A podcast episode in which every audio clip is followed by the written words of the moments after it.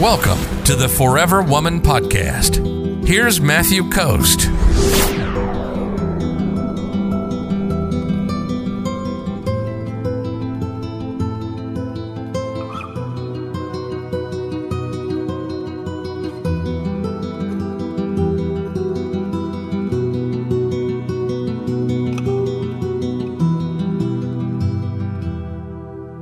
Kelly Green says, Hi, Matthew. Love what you do. Well, I appreciate it.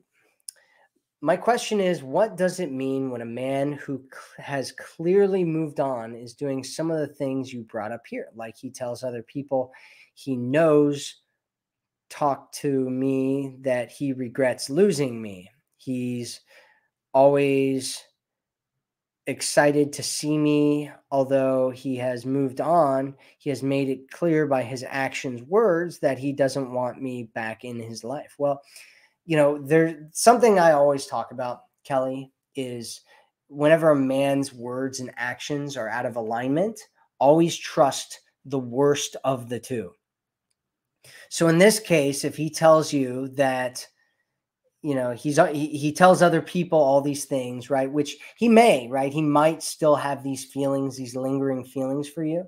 Well the worst thing that's going on here you know the worst of the scenarios as far as him wanting to date you is concerned is that he's moved on right and he's told you that he's moved on and all that kind of stuff. And so my suggestion is that you take him for that right? Don't get wrapped up in, oh, he's told friends that he regrets losing me and all that kind of stuff. Like, none of that matters.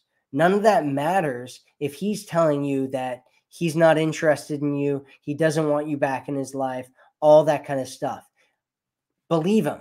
Believe him what he what he's saying, believe him in his actions and let go and move on with your life that's my suggestion. If you get wrapped up in, oh, he's told these other people these things, but he's, you know, straight up telling you that he doesn't want you back in his life, you need to move on with your life. You need to break your connection off with him so that you stop feeling because you staying connected to that and, and keeping that hope alive, it only hurts you, right? It doesn't help you in any way. And if he's moving on with his life and he's told you he's moving on with his life, it doesn't help you to stay connected to him. So my suggestion is you stop stop letting that control you and instead move on with your life, break off the connection and date other people.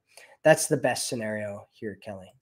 If he wants to figure himself out and let go of that later on in the future after you've already moved on and come back to you and try to court you again, that's fine. But until he's doing that with his words and his actions, he he has no business in your life, and he certainly has no business in your heart. If you're ready to attract a man who loves you, sees you, and cherishes you, visit theforeverwomanformula.com right now.